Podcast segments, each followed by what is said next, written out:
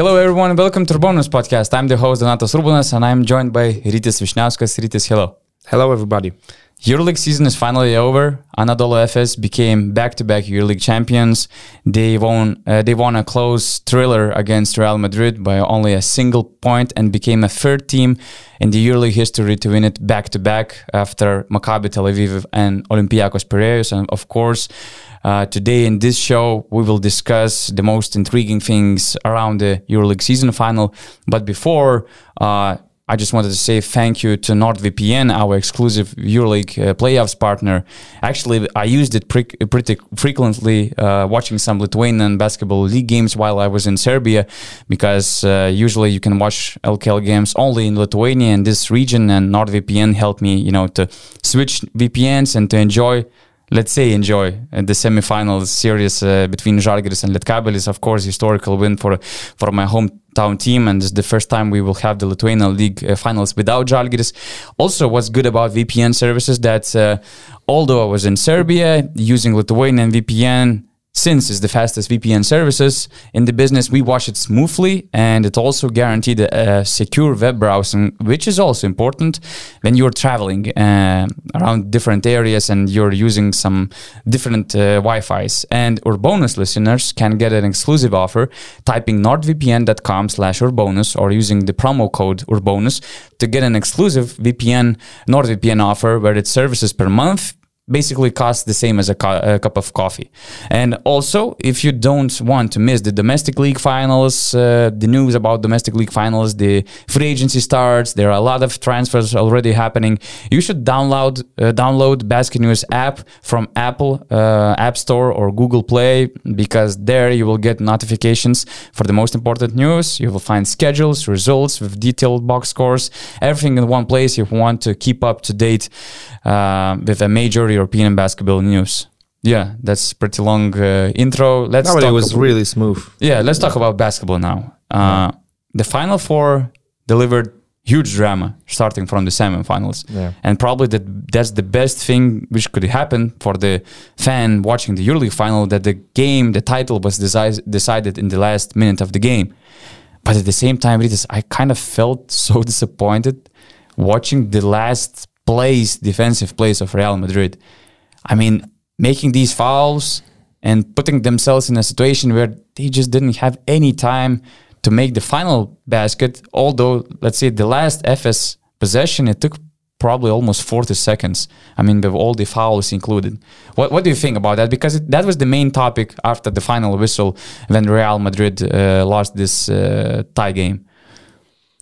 Well, it's shocking, really, that a team with so much experience, a coach with so much experience, decides not to foul when the difference between the shot clock and the game clock is three seconds. And I don't want to hear any nonsense about if we got the rebound, we could get a good shot. No, if you get the rebound, you're shooting from half court because while you get the rebound, time is running down. Tick, ticking is running down, and you're gonna have like two seconds to make a couple of dribbles, and then somebody, Yabusele or anybody else, is just shooting a, a hail mary shot.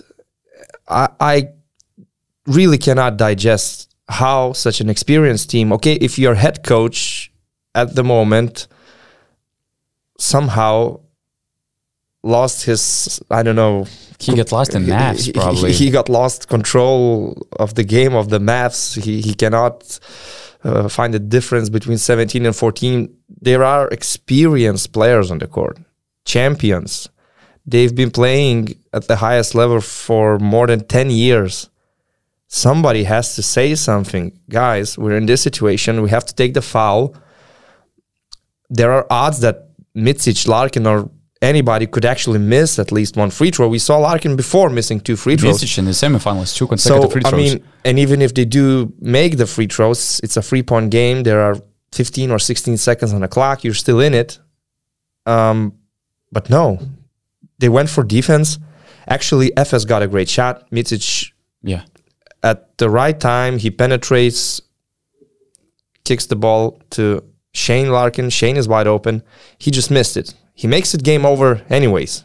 And of course, then Singleton even got the offensive rebound. And then the, the other issue is um, Real Madrid had two team fouls Yeah. going into the last minute.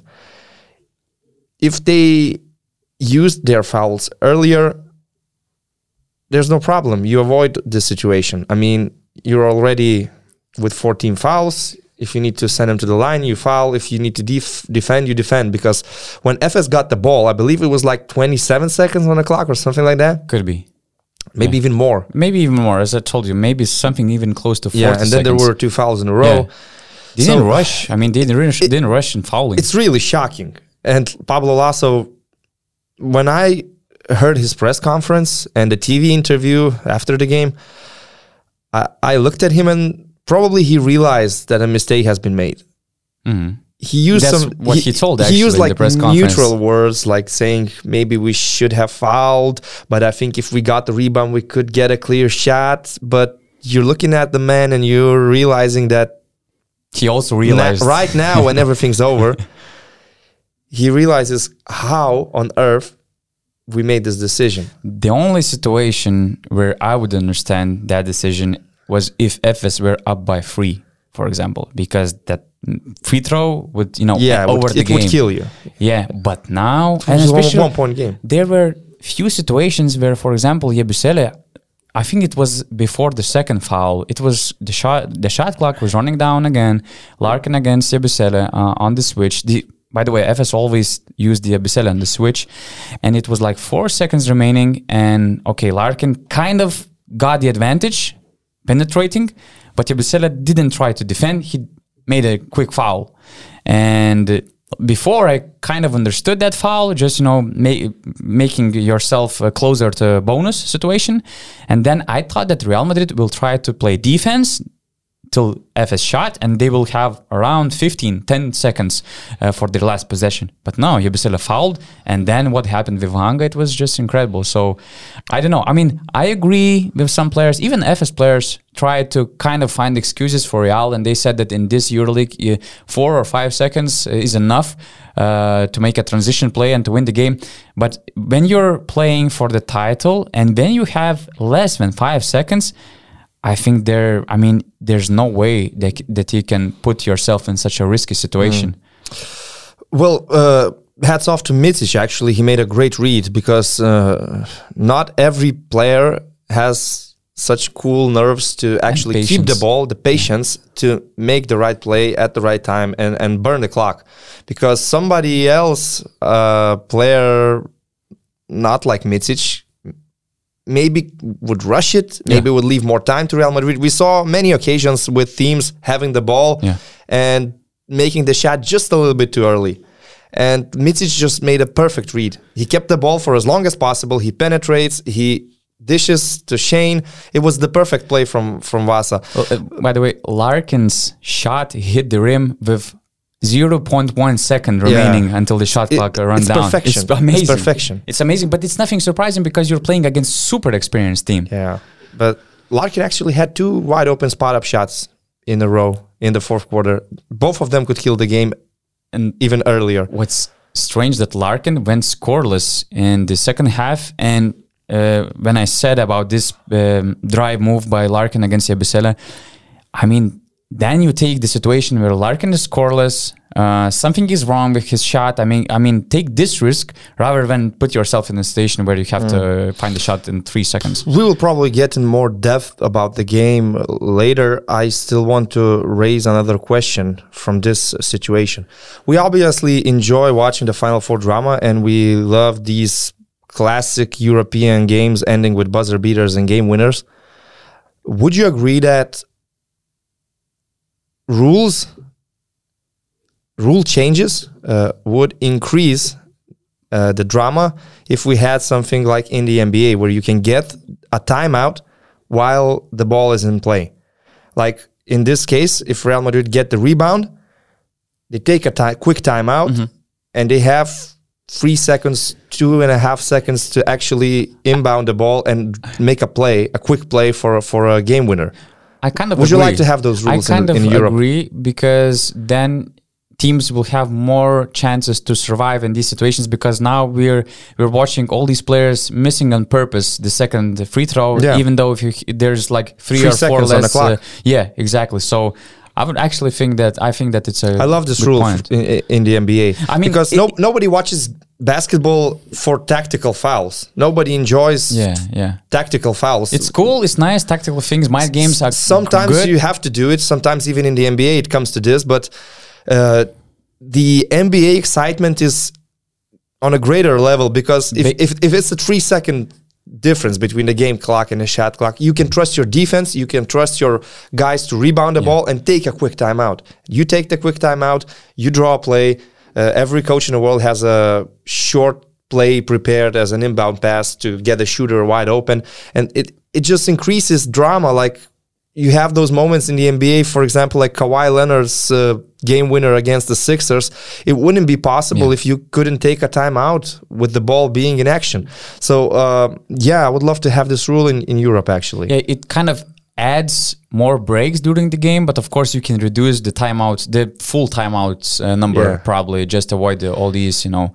Correct me if. I'm wrong. Ergin Ataman didn't take a single timeout in the final. I remember I watched the Cube uh, during the fourth quarter, and there was a timeout uh, column, and I was like, "There's one for Real Madrid and three for Efes," and I was like. Can it, be real? I mean, in such a tight, close game, Real uh, Efes didn't take any single timeout. Then I thought that maybe Efes already used all the timeouts. I was I was so confused, but yeah, it's true. It's true. Only those commercial timeouts Yeah. in the middle of the quarter, but uh, other than that, Ergin Ataman That's probably underrated didn't take a thing, which wasn't asked in the press conference. It's amazing. Uh, in this season, I saw Israel Gonzalez and Alba Berlin in Kaunas Oh, yeah. playing the whole game without a single timeout. It's but this is the EuroLeague final. This is not just a regular season not- game. not It's a a dream team special of- occasion. It's not a dream team of Wow. 1992 when they didn't take a Uh, yeah. take a single timeout. Right. So we can talk about the game a little bit more in depth, I guess. Um, so first of all, let's let's start with the champions, uh, and really this shows the character of a true champion. I think because when you are a real winner, when you are a real champion, you find ways to win, even if the game doesn't go according to plan. This was not Efes game. This was a low scoring battle. Man. This is not what they want to do. They want to run. They want to shoot. you cannot imagine a better scenario to win the EuroLeague title against Efes when you keep them under 60 Yeah. points. It's just incredible. I don't even know if anybody won the EuroLeague uh, scoring less than 60 points in the history. I don't, should- I, don't should- think so. I yeah, don't we should so. check In, in modern day basketball, even in Europe, a game ending 58 57 is, is, is crazy.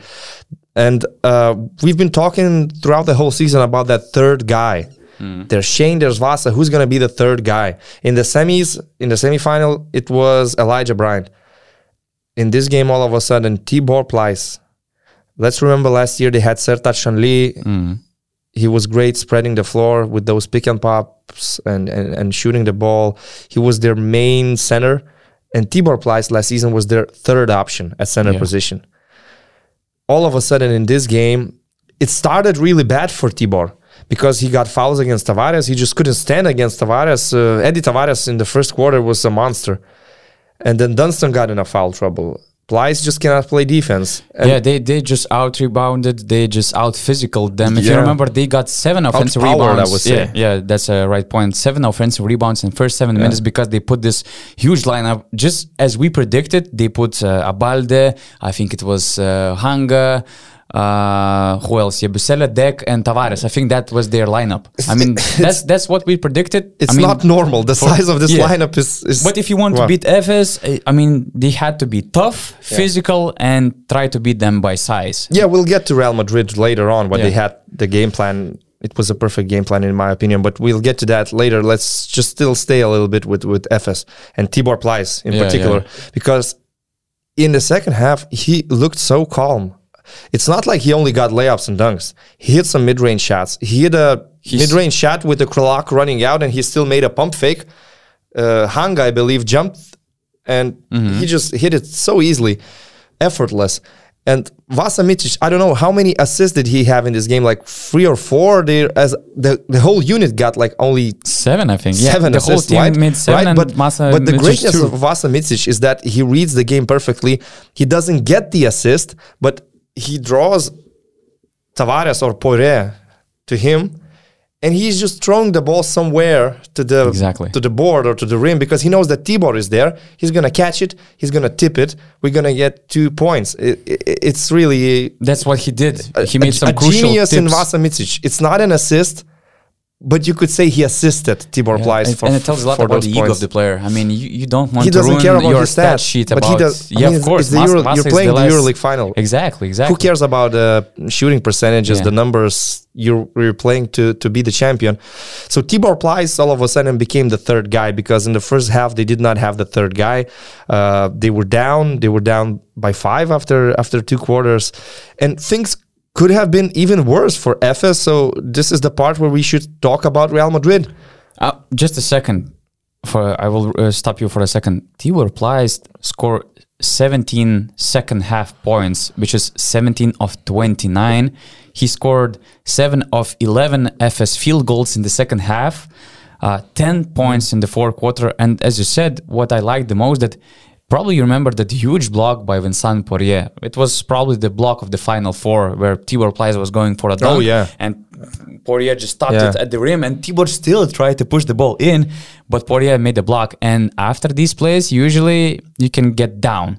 Then Pleiss made Mm. this mid range, then two uh, putback uh, putbacks, and he really killed the game when Efes just couldn't score. Yeah, Tib- so Tibor was, uh, as he said, he was so concentrated on the game, he didn't even realize we're playing with fans. like last year, they were playing in an empty gym, and, and and and after the game, he said like, "Wow, only now I'm starting to realize that the arena is full of people because I was so focused, yeah, I he- couldn't feel anything." He finished the game with 19 points Wow. on 8 of 10 uh, field goal shooting, 7 rebounds, and 24 performance index rating. And he was actually the most efficient player on the court. So, the huge X, X factor and huge reason for uh, for Mm. and, Efes. and just for a great Efes win. guy. Exactly. Yeah. Yeah. Yeah. And j- if you will go uh, further with Real, just two more guys, Chris Singleton making this amazing offensive rebound. Yeah. He was surrounded by three or four Real Madrid players. It was less than one minute to play. Shane Larkin missed one of the, his open corner threes. Super important offensive rebound, and there were other, let's say, hustle plays by Chris Singleton. And I remember I was questioning his effort all year long. When, but when the most important games uh, came, when it mattered, Chris Singleton showed up again. Yeah. Uh, I would say, and his his his he was dunking, he was stealing balls, he was getting offensive rebounds, just like Bryant Dunston. He played like 20 seconds in the fourth quarter, and he made the block uh, with less than one minute remaining. So we were talking about this third guy, and we saw few guys stepping in, stepping in. Of course, uh, mostly it was by Tibor Pleiss, uh, but it was amazing, amazing win for whole uh, Efes crew because. I was shocked that only six players scored for Efes in the entire Final Four. How, how can you win the EuroLeague having only six players score? And Wow. I, I just thought that Efes probably, for sure, it was the toughest, toughest EuroLeague title. And for example, a scorer like Ronnie Beaubois didn't get a bucket. nope, nope. Of course, uh, after Probably the injury, he was not injury, really yeah. feeling very well. You but could still, see it, but Moerman, he played a lot of minutes Yeah. in both games. He was scoreless. Uh, Yeah. James Anderson, scoreless. I mean, yeah, and, and. I actually wanted to give a shout out to James Anderson. He doesn't get recognized at all. Probably Uh, he he he's just looked at as a role player yeah. with some defensive duties. And um, in our preview of the final, we were talking about Real Madrid, how they're going to go with size. And I thought that Gabi Deck is the biggest advantage they have. And I was expecting a lot of post ups. I, I was expecting uh, Gabi Deck to actually dominate maybe in some situations um, because he has the size advantage in the third position and he had an amazing regular season performance against Anadolu Efes. But um, James Anderson in the first half weathered the storm. Gabi Deck just couldn't do much. In the second half, James Anderson didn't really play many minutes because Ataman wanted to have more offense, more options offensively, so he trusted Elijah Bryant more. Yeah. But James Anderson, in the beginning, he was in the starting lineup. He actually weathered the storm. A couple of times, Deck tried to post him. He couldn't do it. James Anderson is a tough guy. And yeah, Deck was a non-factor. Other than that one spot-up shot he made, Yeah, in the uh, he wasn't doing very well. Yeah, he went off uh, of free uh, from the two, two point Yeah. field goal shooting. Didn't he have many opportunities, actually? points, Yeah, Okay, so Real Madrid, yeah. Perfect game to Real plan. Madrid. everything went uh, their way. They wanted the game to be like this. They wanted the game to be ugly, physical, low scoring, no fast break points, no easy points, no transition freeze for Anadolu Efes, playing extremely big lineups. Everything was going their way. Efes, Except from one thing. Efes, I mean, defensively, they were packing the paint, and there were so many open looks for Real Madrid. And when you when you remember the semifinal, Yabusele hits four out of six from three point range. In this game, he can't get a bucket. Yeah. He misses everything, wide open. Fabi Causeur misses everything, wide open. Hanga spot up shots. Abalde, there was a sequence when Abalde got two wide open looks on one possession, and both of them went like this out of the rim. It's crazy, really. They had many spot up shots, and with three or four extra shots going in, they could break the game. There was a moment when they were up by five, I believe, mm-hmm. and they had wide open looks. They missed them both, and Efes responded, and they cut the deficit to two. It could have been an eight point game. Instead, you have a two point game. So Real Madrid, they weren't making any shots, even though they were getting looks. And Exactly. my issue with this is Pablo Laso trusted Anthony Randolph, arguably their best spot up shooter right now. Randolph made two free pointers, two clear open looks in, in the In the first, half. yeah. Why not try him in the second half? Why not give him a couple of opportunities? I know that defensively is hard for him after all his injuries. He, he lost his quickness and everything, but he's your best spot up shooter. And you're struggling with These guys are missing shots. I don't understand why Anthony Randolph wasn't given an opportunity in the second half of the game. Six points in seven minutes when your team is going for six of 33 beyond the arc. And as you mentioned, yeah, Yabusele 0 from 6, Abalde 0 from 5, Causeur 0 from 5. Many good looks. You could say that Real kind of deserved this win. They were just not making shots, but you have a good point. I mean, there was some I cannot say that a team that makes such a bad read in the end deserves anything. Nah, they, they, okay, they okay. deserve to lose the game because of this only. Because of this, yeah, but you cannot, you know, one play cannot determine the game plan winner, was. let's say. I'm sorry. The game Yeah. plan was great. Everything was Everything set went for their way. winning the game. Yeah. The defense, the concentration defensively, the focus. You got what you wanted. And You you, were cannot there. say that, you know, Efes is a better team talent wise. It's it's it's clear. Real Madrid don't have a true point guard. They're depending on Sergio Llull to play two games in 48 hours.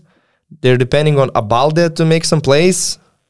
They don't have a point guard. Thomas Heurtel wasn't playing. Williams Goss was on. and and you cannot say that they were out of gassed or they were unexperienced. I mean, I, I see that only Yabusele hit more than 30 minutes in the semifinals. I mean, they're probably the most experienced team in the uh, whole EuroLeague. So it's so hard to explain this, them just not making any shots. I mean, after this final, you just want to praise uh, Pablo Laso and Real Madrid for uh, choosing the tactics right, the strategy, the game plan, the players for their hustle, the fighting spirit, and everything. But then you want to praise Anadolu Efes because they found a way in a difficult game where things were not going the way they wanted. They just found a way to win it somehow. They knew it. w- It's not a series best of five series where you lose a game and then you're looking for solutions. You need to find solutions right here, right now. And the players did it. Ataman just trusted his players. The fact that he didn't take any timeouts just shows how much trust he has in them, how much he trusts Vasa Micic to make decisions for himself. And I think Vasa even said something like, I don't really have a game plan. I'm just going with what I feel is best at the moment because when you have a strict game plan, you're easy to read. But for Real Madrid, when you don't have point guards and creators, you you must follow the plan because there's nobody who can improvise on, on the court. Yeah, having all these problems that Efes had during the regular season, playing without Kruno Simon, basically playing without Rodrigue Beaubois, playing with age uh, roster, keeping them, I mean, scoring less than 60 points in the final. I cannot imagine more vulnerable Efes team that Real Madrid or anybody else in the final four could face. But such fine margins, really. The final four was so great. We see the champions winning the semifinal by a buzzer beater. They're winning the final by a single point in a very low scoring game where anything could happen in the end and it was just complete madness in the end when Real Madrid didn't take the foul. So the margins are yeah. so slim. I mean, but still, it shows that Efes, the players like Vasa Micic, they're living for these moments. They want to play games like this. Uh, I don't know if if if if you ask Vasa if he would answer like this, but I believe that deep down he would prefer to have a final that goes to the wire and he has the ball in his hands and he can decide a game rather than winning it by 30. Probably, of course. Because you He's get so much lover, yeah. so, so much joy from winning games like this. Exactly. He yeah. enjoys these tough moments. I just have a one question. I mean, we're talking about this Efes greatness. This Efes greatness started from them playing really great it was mm. super skilled, talented team. The chemistry both on and off the court was just amazing. That was a great, great fit since uh, they mm, kind of uh, came together in 2018, and now making three straight EuroLeague finals, winning, uh, winning could have been back four. to back. Could have been easily four. could have been four. Uh, where do you rank them in the conversation of greatest EuroLeague teams of all time? Let's say since modern EuroLeague history, which is since 2000s. I rank them very highly. I rank them among teams like Panathinaikos, Maccabi, back-to-back champions, Olympiacos. They're in that the same discussion. However, if you ask my opinion, to me, still the greatest modern EuroLeague team that I enjoyed the most was Maccabi. Mm-hmm. I'm talking about obviously Pini, Pini Gershon, Šaras, Anthony Parker, Maceo Baston, and, and Nikola Vujcic. To me, it was the most entertaining team at the time the most consistent team. Okay, they had some luck with Derrick Sharp killing Žalgiris. We wouldn't talk about their yeah, back-to-back titles if, if if not for this. But but, involved, but again, yeah. Efes also needed some moments like this uh, in the semifinal, in the final as well. Sometimes you need some luck. But Maccabi, that Maccabi team, I was a teenager, like 15 years old. Mm-hmm. I enjoyed play. I enjoyed watching their game so much. I actually went to the court to try and make some plays similar to to Šara, similar to Anthony Parker. I couldn't jump as high as Anthony Parker, obviously, but they were idols to me. Yeah, I, I remember when uh, Sharp made this three pointer, and of course Maccabi got a lot of uh, let's say enemies in Lithuania. Oh, I was hurt. I was obviously, actually, I was hurt. okay, but I was actually cheering for them in the final four yeah. just because of the joy uh, they delivered for all the basketball fans. And as you mentioned, there were these great, great teams: of Panathinaikos, Fenerbahce, Olympiacos, even CSKA. They had a great stretch. I and I love these tacticians. I really like what they do. I like these projects, these ideas. But when the con- there's conversation about the greatest of all time, you always think about these teams that gives you the most joy. And I have to say that this Efes team actually really reminds me Maccabi. I, I still put Maccabi on the top. Uh, Augustas Šuliauskas, our colleague, made a great video on our basketnews.com YouTube channel, also calling Maccabi the greatest EuroLeague team of, of modern EuroLeague history. But you can see so many similarities between Ataman and Pini Gershon. Ataman, uh, Pini Gershon, the, the coaching the style is, is kind of similar. You're just trusting your players. As a coach, you're trying to do everything for your players to be their best versions on the court. Exactly. Sometimes in the media, in the press room, Pini Gershon, just like Ergin Ataman, they like to draw the attention to themselves. Of course, yeah. They want to be in the center of attention. They enjoy the uh, press conferences and the TV interviews. They're kind of similar because you look at um, Pini Gershon and you look at Ergin Ataman right now more as managers than just coaches. They're but managers. They're building teams right now. They're not just coaching. In today's teams. basketball, uh, I, I, remember I was actually when I was uh, flying back home, uh, I was watching this uh, David Letterman interview with Kevin Durant, and he was also asked something about coaches, maybe what makes the great great coach or something like that, and he also said that now coaching is more uh, is everything about managing personalities it's not about tactics when you play so many games 80 90 100 games even here in europe it's all about managing personalities, pro- probably managing the workload, and just building a team together. Let's say. Yeah. And of course, you have to have talent to trust that talent on the court, and that's what these coaches did. And I, I completely agree that if you put Coach Jasikevičius, maybe Coach, uh, maybe even Coach Obradovic, Itoudis, or anybody else, if you put under the helm of this team, we're not sure if that team ended up winning all these titles. Lazamic played for Sharas. Yeah. Of course, it was it, okay. It's a different conversation. There was his beginnings, beginnings coming from Tofaş, going to Žalgiris. He needed that platform, let's say, to adjust to the EuroLeague level, to get some lessons from Sharas, and then go to shine on the let's say highest show stage. his true talents, right? Yeah. Um, you know, th- the only problem to me with this Anadolu Efes team, and maybe Turkish people, Efes fans will hate m- me for saying this. I mean, uh, on our last show, I was surprised there were so many comments about us being like Olympiacos I fans. or didn't something. get it. I didn't get I it. I don't know, man. I, I really couldn't care less which Greek, Turkish, or or Spanish team wins it. I don't really care. The only teams I support in EuroLeague, and I will make it plain and simple: Žalgiris and whatever team Mike James is on. Other than that, I don't care. So me neither. Me neither. so The- listen, The, the um, funniest thing is that I okay, mo- probably not many, and probably I sh- shouldn't even react on this podcast for some anonymous Twitter accounts, but they think that I'm against Barcelona when there are six Lithuanians on Oh, that team. So now these comments are just ridiculous and making us smile every about time. Barca, I'm actually not. Not Rooting a fan for, of I'm, the I'm not rooting playing. for them Yeah, because of yeah, Lithuanian people. I appreciate uh, Lithuanians being there and doing a great job. I, I love Rokas Jokubaitis. I appreciate uh, Coach Aras and everybody else on that staff, but I'm not rooting for them. If I don't really like them as a team, why Hmm. why should I be a fan because they are Lithuanians on the roster? It doesn't work like this for me. So still, getting back to my point, my problem with this Anadolu Efes team, they are setting a really bad example for everybody else in the league. Exactly. That's why I'm mad that they are so league. talented, and they're just showing that the regular season is a joke. Isn't it like it the same in the NBA? No. A little bit, a little bit, but okay. Now Boston beat Milwaukee, and everybody's saying, "Ha, Milwaukee were choosing the opponents. They didn't want to face Brooklyn, so they went for the lower seed, and they didn't have the home court advantage in Game Seven when it mattered against Boston. The game was in TD Garden, and the Boston Celtics won it. So yeah, the regular season, 82 games in the NBA, it is like that. I mean, you cannot treat every game like a final. In EuroLeague, the slogan is "Every game matters." No, Anadolu Efes. Anadolu Efes, they won the league from the sixth seed.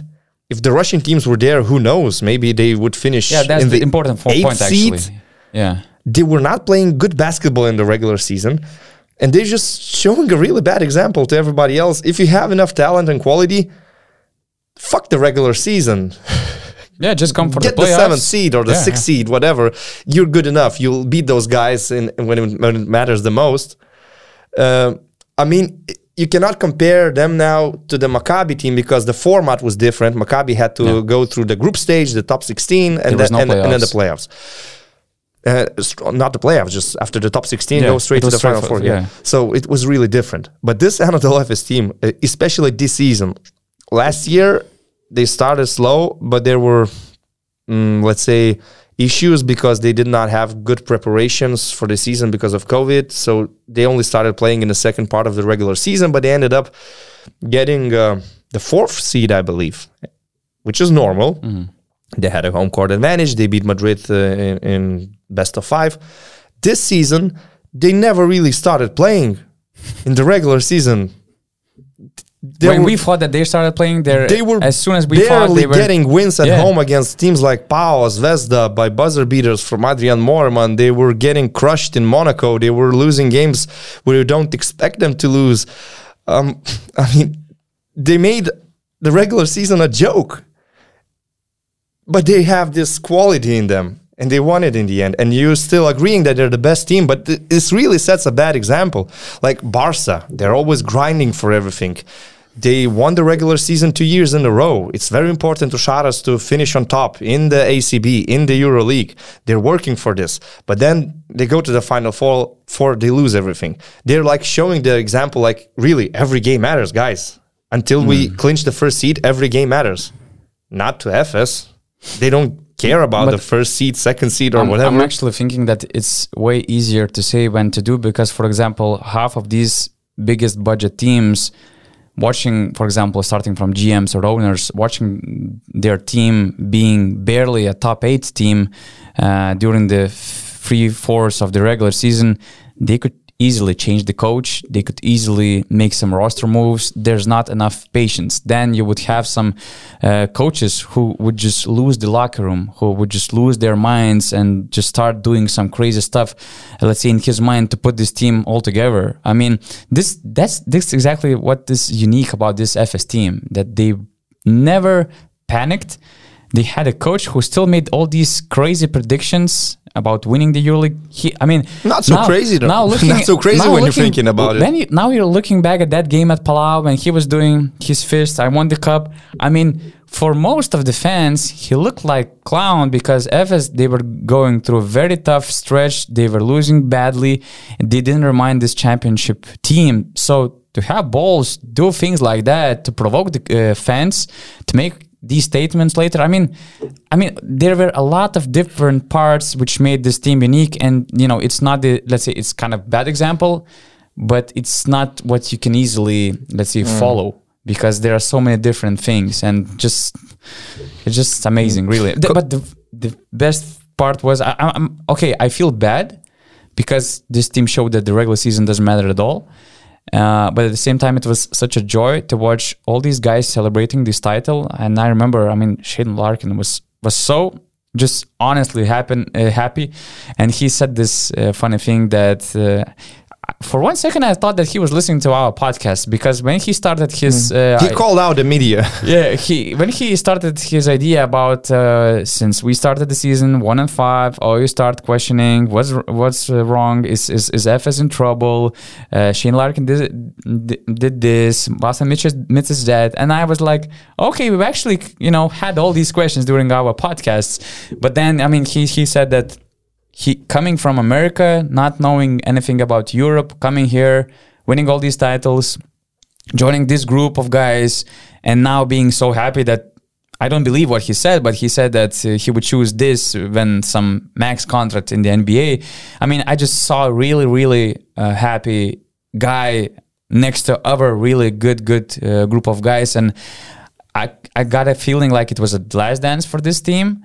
But at the same But time, if they're adding guys like Will Clyburn all of a sudden, then let's dance for this group of they, guys. they will start dancing yeah, just with right different away, dancers straight away next say. season. Yeah, they're going to but, be competing for the title again. but yeah, coming back to our question, if it's the greatest team of all time, I don't know. It's very hard to measure, but I put them next to Maccabi Tel Mm. Aviv because I just see too many similarities and the joy, the entertainment Mm. they delivered, they provided for us. It's, it well, was just Coach something Coach remarkable. Ataman gives you endless entertainment, and the most iconic coach. we had we had Coach Popovich in the building, and you know, uh, th- this was the rare case when Coach Popovich is not necessarily the most charismatic coach in the building because what Ataman has been doing for the last few years, it's it's really unique. We never had this sort of communication in in in Europe.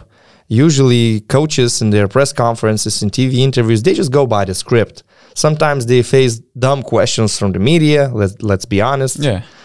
and they sometimes don't really want to talk they don't want to answer questions or they just answer the same way every week ataman he just needs the mic. He doesn't even need any questions. Just given the mic. He can go for 10 minutes. Uh, he he congratulated all the turkish people first of all in his own native language. Yeah.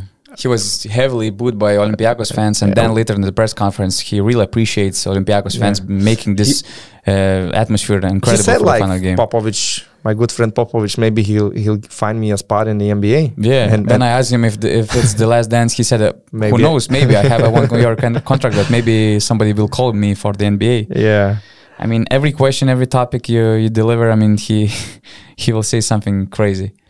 Yeah, so probably that's a solid wrap up of the season. Like, W- one last conversation for the greatest of all time: Vasa Micic and Shane Larkin. Okay, um, we might raise the question if it's the best duo in the EuroLeague, but at least let's start with if it's the best backcourt we had in the modern EuroLeague history. What do you think? Oof, that's a hard question. I, I tried to go through all these teams, and it was really hard because when you, for example, a lot of Greek fans they will put Diamantidis and Spanoulis, but at the same time, Spanoulis wasn't at his peak. Now we're thinking that this was like a gold backcourt just because of names and legends. Um, you know, we will remember them for. But Spanoulis was still not playing the way he played uh, in Olympiacos. And when you look at numbers, at titles, at the way they play, once again, I have to go back to Maccabi and Šarūnas Jasikevičius and Anthony Parker. They were dominant. They were dominating for for Maccabi team. They were dominating in the EuroLeague. They were spectacular, talented, skilled players. Kind of reminds me a bit of Micic and, and Larkin and they they average also something like about 16 points per game 15 19 but what was interesting that Maccabi they were averaging 92 and now for example Efes they were averaging 82 and we we see kind of the same numbers for Micic and Larkin but the importance is even bigger and I really don't know I, I think that I'm not sure about the greatest duo because it also includes bigs but they for sure should be ranked at least in top three, uh, or maybe duo, to me- they should be the best backcourt. To me, they're the best. yeah, As much as you want to talk about nostalgia and Mm. and Jasikevičius, come on, Vasa Micic has a lot more skill. He's a bowler. Jasikevičius has a lot of IQ and was the smartest player on the court ev- e- every single time he stepped on it. Micic is more skilled. I would say Micic is a better scorer and Sharas is a better creator. Let's say. I don't think that Micic is. He's just as good as a creator as he is as a scorer. It's just that creating is different when you're penetrating the paint. You, it's the modern day basketball. You're facing uh, switch all defense regularly. It's about how you can attack Yeah, the switch, is way better how you can before. play in ISO. Do you imagine Jasikevičius playing ISO basketball? It's all about the pick and roll. Hmm. It's always about the pick and roll with Baston, with with Vujcic or somebody else and the national team. Again, you're surrounded by amazing players. For Vasa and Shane, they're ISO players. They're so skilled. Shane Larkin is so fast. Sometimes when they get their game going, they are unstoppable. And to me, actually, they were at their best, both of them, in the season that didn't even finish. Shane Larkin, at that ah. time, there was no question about who's the best player in the league. You you were not even talking about Mirotic or anybody. It was Larkin's league. After that, last season and this season, he wasn't that consistent. He wa- he was still great, and Vasa Micic is leading this team. To me, they're the best uh, backcourt duo I think I, I've I've ever seen in the EuroLeague, and just because sometimes it's unfair comparing what what's happening right now and what happened 15 or 20 years ago. The skill set of these modern day players is different. Yeah, It's very. Di- I mean, I you're talking about Diamantidis, for example, best defensive player in modern EuroLeague.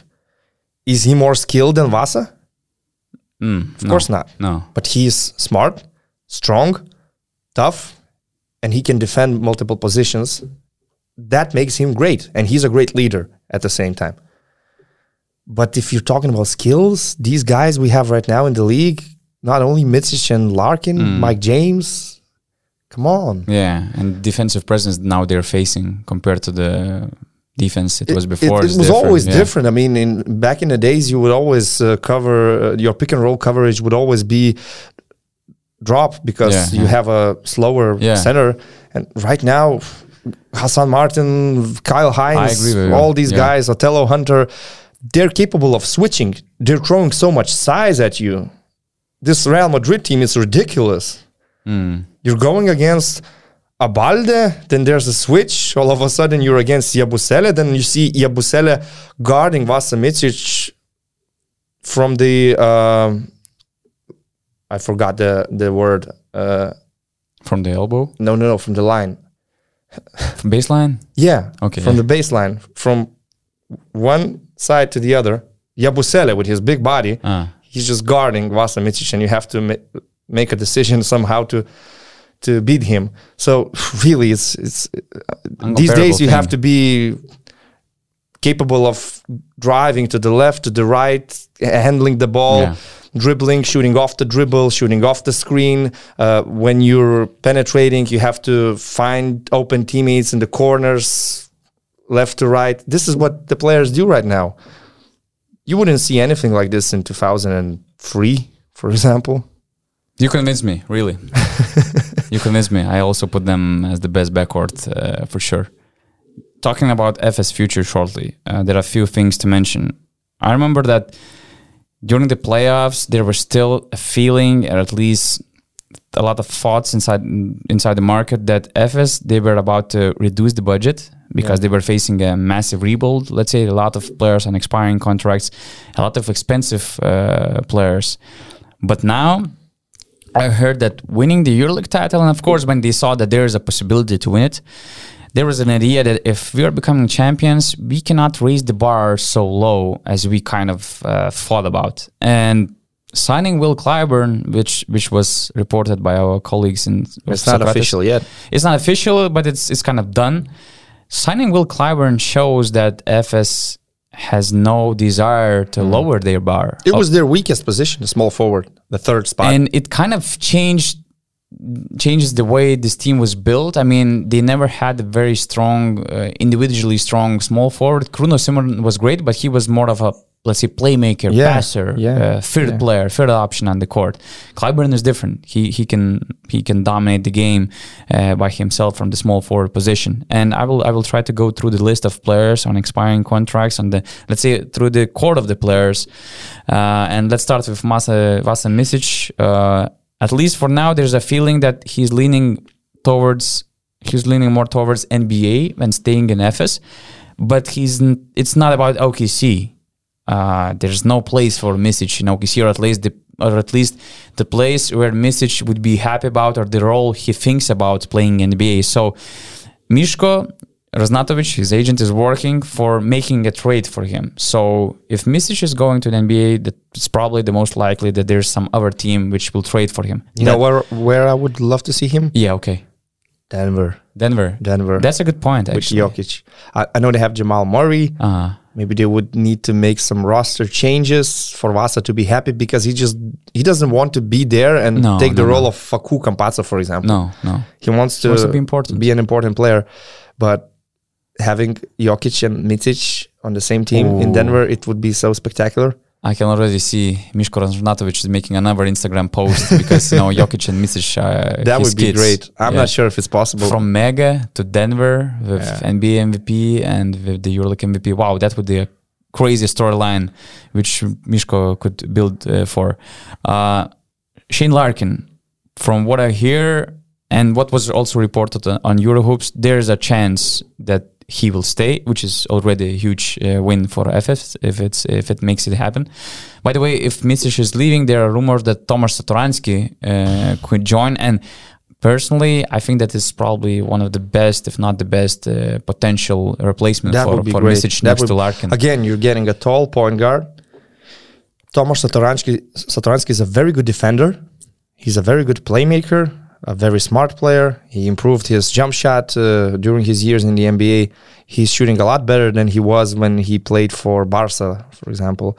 Uh, we saw him on the Czech Republic national team as a true leader when he played with Jan Vesely or even without Jan Vesely in the World Cup, where they really had a great run.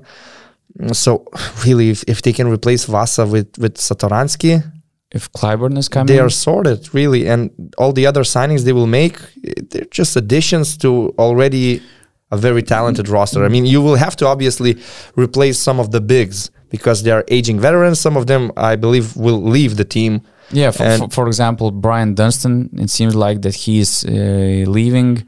Moerman is more like a 50 50.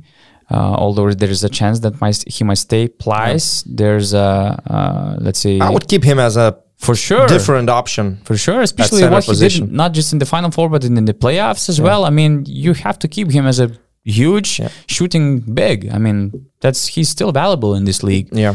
Then there's Chris Singleton, uh, and it's also like 50 50, although there is a feeling that he was leaving James Anderson, Kruno Simon, they're leaving for sure. And if we are talking about important adjustments, uh, just not, not, not, not just adding role players, but I think that the frontline signings will be important. And from what I heard, that they really liked Brandon Davies, but it seems like he's leaning towards joining Milan rather than Efes. So, I mean, adding Davies. I'm not so sure if it's connected with Clyburn because for sure they had to pay for Clyburn. So if you pay Clyburn, maybe you don't have enough money to pay Davies. But in, I mean, it would be crazy. I, I also heard that Josh Nebo, they're showing strong interest in Josh Nebo, and I would say that's probably replacement for Bryant Dunston. Yeah. I mean, for what he's providing uh, on the court. There will be some options in the market. Uh, uh, Motley, John Brown. Yeah. You can go for these Yeah. players. I mean, it's not like trying to sign guards. It's it's it's very difficult. Very difficult to guards. find a And point guard, yeah. is a great out of, of the box. I was decision. always always thinking that if Shane Larkin leaves, yeah. they could go for Mike James. But Mm. if Shane Larkin stays, then there, there's no question. Satoransky and, and Larkin, pff, you're sorted. It's these players can lead the way. Yeah, I, I- but I just hope that Micic will stay, Larkin will stay. Now I want to see Micic in the NBA. I'm sorry. Maybe this group will go for, for a three-peat. I'm so sorry. As a basketball fan, I will have so many regrets if Vasa Micic doesn't go to the to the NBA. He's at his peak right now, and I don't want to see him going to the NBA. For example, when he's 32 years old, mm. grabbing some one-year contract just to try himself. No, this is the right time. I actually thought last year, after winning the EuroLeague, he should go there. Maybe there were no good options at the moment, but I want to see Vasa Micic on the NBA. I think he can be successful there. I think he has some similarities to Luka Doncic in his game, not at the same level, of course, not not an All Star level maybe, but mm, he can be great because NBA teams always prefer tall point guards who can be good on defense as well as uh, leading the team, and he's just a great ball handler. He has th- this step back shot. He he's hitting shots Yeah, quite he's strong guard as well, I mean, yeah. it makes no sense if Vasa doesn't go to the NBA. Uh, up to this day, I, I'm, I'm still regretting that Bodiroga never played in the Mm. NBA. I think he could have been great at that time. So I don't want to have same regrets with Vasa. You know, I, I'm I'm the EuroLeague fan first and foremost, and as a EuroLeague fan, I want the best players to stay in Europe, hmm. and I want to keep our stars, best players. So losing Vasa Micic, I remember we were talking about this last year.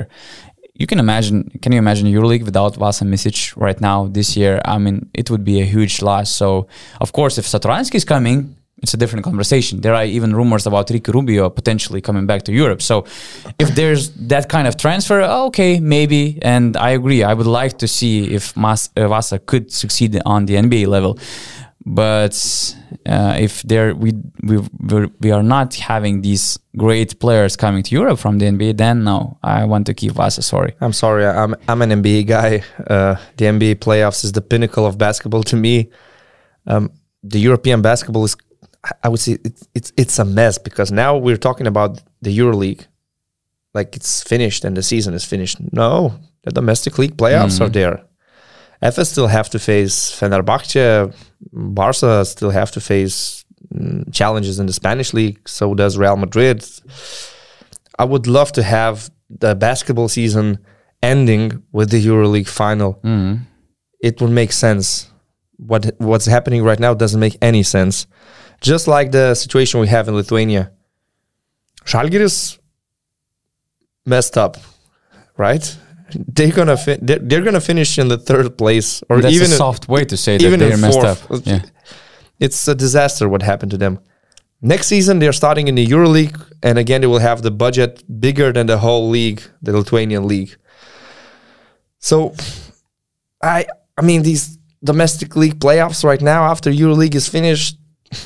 My God, why why is why do we have to watch Suffer this suffer? I mean, the, the players are champions. Let them celebrate. Those who lost, let them rebuild, rethink everything. No, this week they're already playing. And the worst part is that it's not so meaningless. I mean, if you remember, Milan, they were swept by Virtus. And, you know, in Italy, it was a big thing, uh, you know, having Milan swept. Now we have this Barca team. And if they're not winning ACB, I don't know, man. Uh, I don't know how they're going to react uh, to this No, they, ha- they, need to win it. I get it. opportunity. I get So- it. They need to win so it. that's the worst part that although it now it kind of feels meaningless for a lot of people Yeah. it means job as well. So it's tough. It's tough. It's just my fresh feelings from what's happening in From in, in Lithuania. standpoint, yeah, yeah. From what's happening in Lithuania, it's so unfair. Žalgiris can finish in the last place. It Oh, yeah, does- that's another doesn't, doesn't really topic. matter. Yeah. They're still in the EuroLeague, so who cares? Uh, do we have anything to, to say about Real Madrid's future? I think that their future moves are pretty clear, and we were talking about them all year long. We It's know what they need. Adding backcourt stars, know what they fresh legs, Yeah. younger players. Yeah. Because once again, we ended up watching Sergio Llull trying to win it all for Real Madrid at the age of uh, 34, which actually, I mean, Llull was great in this Final Four, but still they were lacking off. I mean, In the semifinal, he was great. In the final, uh, I mean, he did what still, he could. still, he yeah, did what exactly, he could. and it's not his fault that he was put in a position where he had to win this title for Real Madrid by his decisive shots. Although he made some important shots, but this, you know, shooting tragedy of Real Madrid and not winning the title when you keep your opponents under sixty points just shows that. Man, you need some somebody else. I love Causeur as a backup, but you need talent. You need more skill. But one thing is clear that Pablo Laso just silenced all the doubters, all the people that said he's done. he's not that. He led this team to the EuroLeague final, and he was one shot away from winning it. So you have to go with Pablo Laso as long as you can. You have to trust him, and yeah, you just need to sign some fresh players. Maybe say goodbye to some of the players already because uh, some of them, I'm not saying they've been there too long, but you're just seeing they're not as effective as they once were. And The game is changing. mean, it's requiring way more skill. to let's keep, say. for example, Jeffrey Taylor just for defensive purposes, maybe you need more talent. yeah, Um, again, the players they brought mm, last summer, Yabusele, perfect signing. Adam Hanga, I'm not so sure about it. Thomas Heurtel, probably his days in Madrid are gone. Mm. Uh, but it all starts from a point guard. Real Madrid was always known when they had their best years for for creators. for guards. Yeah, They were now we're, now we're talking Sergio about Efes playing Doncic. beautiful basketball, and for Madrid the way to win is to play ugly. Five years ago, Mm. That it was was always out of conversation. Real Madrid was always Real Madrid was the team you want to watch Yeah. on the on the television, and Campazzo, Doncic, Sergio Llull before injuries. Come on, that it was so beautiful to watch these guys, and they need something like this. They need some star power, but other than that, when you have Tavares, Yabusele, when you have Poire as a backup center, you're so strong. And you have Gabi Deck, you have all the other pieces. You, they don't need much. You can still have Llull and, and Rudy Fernandez for a last dance to say goodbye in a smaller role. Well, just like Felipe Yeah, Reyes finished. course, like in his course. last two seasons, he was more of a locker room guy yeah, which is good. Which is yeah, good. uh, but but the- then yeah, you need some more talent, and uh, all those rumors were spread about Shane Larkin going to Madrid. Maybe it's not happening. Maybe Hmm. Shane is staying, but you still ne- need to look at some options.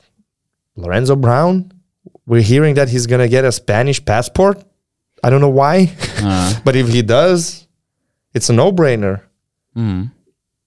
Last two topics. I mean, N- Nigel Williams-Goss, we're not sure what's gonna happen with him. yeah, it, it felt like he was about to leave, but now there are It's some not- it- reports that it's- he might stay. It's so- not a great season, but then he had a good series against Maccabi. Uh, you thought that in the final four he's going to be crucial. Mm. He got hurt. Very unlucky situation. He's under contract, right? yeah, um, So- no, he's uh, one, he was signed for one plus one, Okay, so I think that Real Madrid might opt out. We'll see what So happens. that was an idea. Either way, first, you need I'm some so sure some about that right improvements in, in those positions because Of because uh, you have Abalde, but he's not a point guard. yeah, So you have him as a defensive stopper, also a guy that can give you some points in open court and fast breaks. It's good. It's great. But when you put the ball in his hands to lead the way, Mm. it's kind of not what he's meant to do on this on this team. So we will see. But those clubs with big budgets, those are like we say first world problems. hmm They're very easy to solve when you throw money at things. Uh, it's always about those small budget teams where you have to be creative and and and think out of the box. For these clubs, you saw that list on Twitter of players that are becoming free agents. Yeah. So we sort of opened that list and you're you're just thinking, should we go for the Colo or not? I mean, those are really, I would say, Nice great problems. great problems Nice to problems, have. yeah. Those those are And if nice that the problems call is not good enough uh, for your team, Yeah, I mean that the- means that you're a good team. Yeah, the colo was not good enough. So I, I nah nah nah I don't need him, man. I don't like the call anymore. I don't know. so yeah, last two last two topics to cover shortly. We have two legends um, go going away from EuroLeague basketball. First of all, probably the most iconic EuroLeague coach we know, Luigi Lamonica. coach. Uh, referee, Which I'm team did sorry. he coach? Oh, I'm sorry. Maybe you know something. Nobody has paid me anything. Fine. Refs were never were paid by anything. Fine, fine. They didn't decide any games. Fine. Anyway, Luigi Lamonica. I mean, probably everybody in Kaunas, starting from mm, kindergarten to let's say grandparents, know who Luigi Lamonica is, for better or worse. Yeah, I mean, uh, Luigi Lamonica was like Pierluigi Pierluigi Collina from Collina of, of basketball. Uh, He just didn't have this bald head and Yeah. and and uh, it that look. But he was always he made basketball refereeing as a, some kind of ballet. I mean, I mean, he he he's dancing on the floor sometimes with his moves, with his body language, with his strict decisions. You know, he's sort of a referee. You you hate him or love him, and there's nothing in between because everybody knows him. There are players and coaches that, well, they could say not in the, in front of a camera, but that they Yeah. didn't like Luigi We saw some tweets during the season. Yeah, people There were saying that tweets. he, he's maybe too arrogant. Maybe he just makes it about himself Come on, too all often. Italians are arrogant, probably. So but at the same time, uh, well, he was an iconic figure. I'm not sure if we're gonna have um, a referee that famous in Europe right now. it's tough to say. It's Tough to say, yeah. So he's retiring, but but again, he's retiring and he should be proud of his career, what what he achieved as a referee. And he led the way, I believe, for many younger referees right now. And and he was working his in his last Final Four. You cannot have any complaints about the quality of refereeing in the semifinals or in the finals. Everything was really good, very professional, high level. Um, so yeah, just respect respect to the man. I think he will find some place in the EuroLeague office, maybe to continue Yeah, working with, yeah. with the referees. Yeah, that's a good point. I remember during the season, probably in October, you know, usually October is ugly in, in Lithuania. It was rainy, cloudy day, and we were in Basket News office in Kaunas, and I remember I just randomly looked uh, over the window and I saw Luigi Lamonica and Gytis Vilius just crossing by the street. And both of these guys now they're on the f- uh, final EuroLeague game, so that's that's amazing. By the way, there's a one tradition of referees, and I thought that maybe there was something. You know what? How the referee should retire? Let's say is he taking? I mean, he's not the player. He's not taking his jersey, the last game he played, or the ball. But from what I was told, that there's just a tradition for every EuroLeague Final Four referee that they're mm, taking the ball of the tournament, not just from the final game. They're taking all the signatures from the other referees who were working in the final four and just bringing it home. So that's what Luigi Lamonica did. And what's cool that there will be one Lithuanian signature on it. Nice. Yeah, Lamonica was refereeing in, in Lithuanian Cup. Do you remember? It was a huge scandal. Lithuanian. League decided to hire Gigi Lamonica to referee in, in, in the It will be Cup. one of these stories like, oh, uh, Romualdas Brazauskas refereed for Michael Jordan. Yeah. and he uh, whistled a travel, Travel. violation. Oh my God. for MJ. Come on. uh, yeah, I think it's a really great comparison when you say that he's like Pierre Luigi Collina of basketball. Not as intimidating, maybe, but you always trusted him when you saw his name on the referees list. You're thinking Hmm. in this game, the referees will will not lose the control. And probably this is also mistakes an happen. important Mistakes game. happen to Yeah. everybody. Yeah. It's normal. Yeah. But it's how you deal with those mistakes and you don't repeat those mistakes. Hmm. You don't do favors to teams. And like what I hate most is when referees uh, when they realize they made a bad call, And they try want to- to, Mhm. give something then to the other team. And when you whistle an like an offensive foul and you realize it maybe was not a charge, So then on the other side of the court, you're looking for something like three seconds, maybe. I'm Mm-hmm. And counting. even feel it I'm counting one, two, three. Okay, so now I'm giving it back to the other team. This is what I hate, and I think the greatest referees avoid situations like that, that which makes them makes them respectable. Yorgos Printezis, he's also uh, retiring from the EuroLeague. Yeah, What do, kind of memories do you have? What I mean, when you think about Printezis, uh, what what can you imagine in your, in I your have head? I have well, first of all, I think three memories that will always be stuck in my head. Of course, that shot. The first one was obvious, is, is the shot. The second one is a strange one. okay. seeing Yorgos Printezis, I was I was watching the game in Vilnius uh, Siemens Arena in the front row, and Printezis was playing for. Malaga. Yeah. it was so strange. Uh-huh. One of these random He things. He played for Malaga. What? like what? MJ playing for the Wizards. Hakeem Elijah Yeah. won for Toronto Yeah. Raptors. He played for Malaga, so this is another memory I have in my head. And then the the shot. I mean, these uh, these great players. You will always remember Navarro for being the first shooting guard to take these floaters, Mm. and you will always remember Printezis for taking shots that don't really make sense. Right-handed, left-handed, from his shoulder. How did he manage to make these shots so consistent? Uh-huh. if, if if you try it, even on amateur level, usually you're not even gonna hit the rim. These are difficult shots, and that game winner from this angle, he just worked that shot to perfection. Mm-hmm. I will never forget this, and I don't, I'm not sure if there will be a power forward finishing like this in the paint. And If somebody tries it, they will look like clowns. If if, if somebody tries to mimic those shots, and for Printezis, it was a routine shot. there was a funny story that I remember. I was uh, I had an interview with Printezis. I think it was before 2007 and 17-18 playoff series, Žalgiris Olympiakos, and he said that actually he was coached by Jonas Kazlauskas in Olympiakos, and he said that actually Kazlauskas, uh, let's say, said that he shouldn't continue making this shot, uh, this crazy floater. And that's how he, how Kazlauskas and Seska, they were killed in that EuroLeague final. Right? Yeah. What a turnaround! I cannot even call it a floater. It's like a mix between a runner and a floater. Yeah, something like that. It's just Printezis shot. Yeah, we have to call it Printezis Print shot. is a shot. Yeah. wow. And there was a very nice moment uh, with Printezis during the third place game. I mean that um, because usually EuroLeague TV when they do these uh, pre-game, halftime uh, interviews, post-game interviews, they take uh, most efficient uh, players or top scorers. Printezis, I think that he had like minus two uh, performance index rating. He was scoreless in the first half.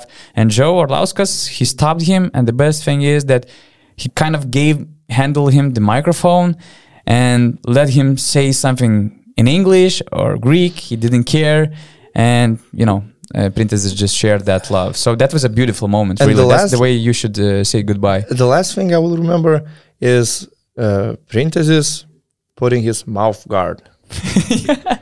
Yeah.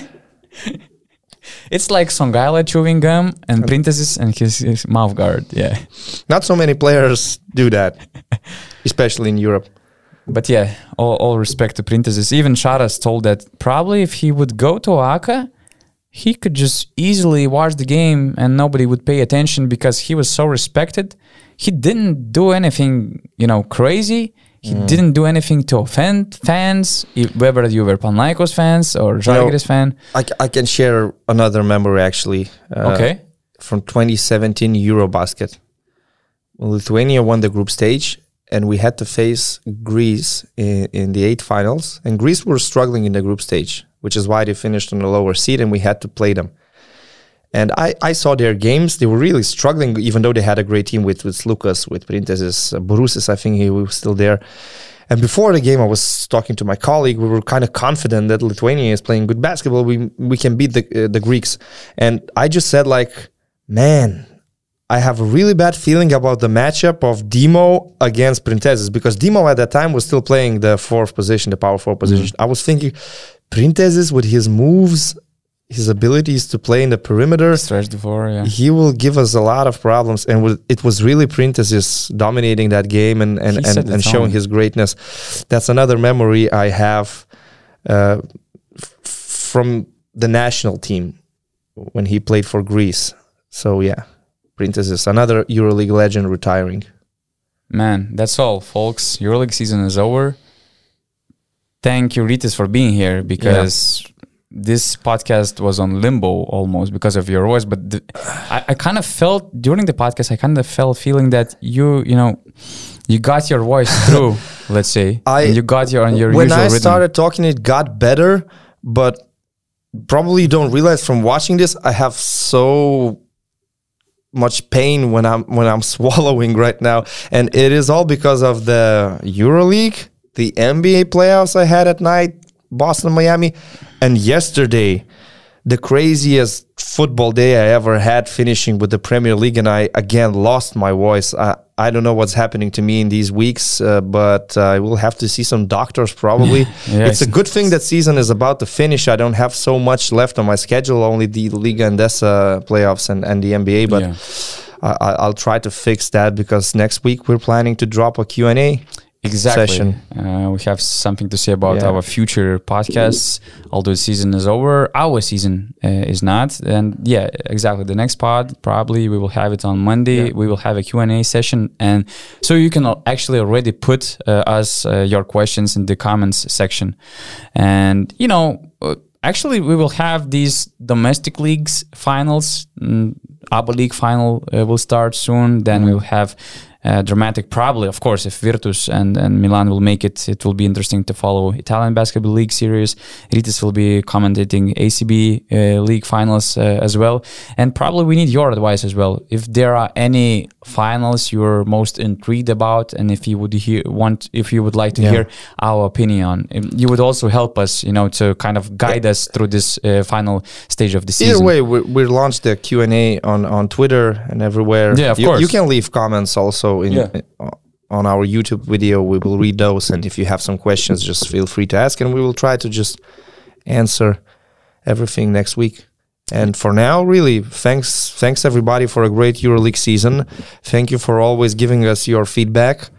Mm, thank you for all the nice comments we had. At the same time, all the observations. So sometimes we make mistakes, like when I said that Of course, Sasha course. Bradovic coached Kevin Punter. No, he didn't. He, he actually coached um, Uh, who we are. I mean, we're just guys. other Americans on, on. Zvezda. But again, we sometimes make mistakes, and it's great that you pay attention to detail and always always let us know. So You know, I was shocked in Serbia. If you remember, Lithuanians, we Lithuanians, we had some, let's say, concerns about going there, and we had an idea of trying to be under the spotlight, uh, behind the spotlight. And uh, I remember it, but it was the first night in Belgrade.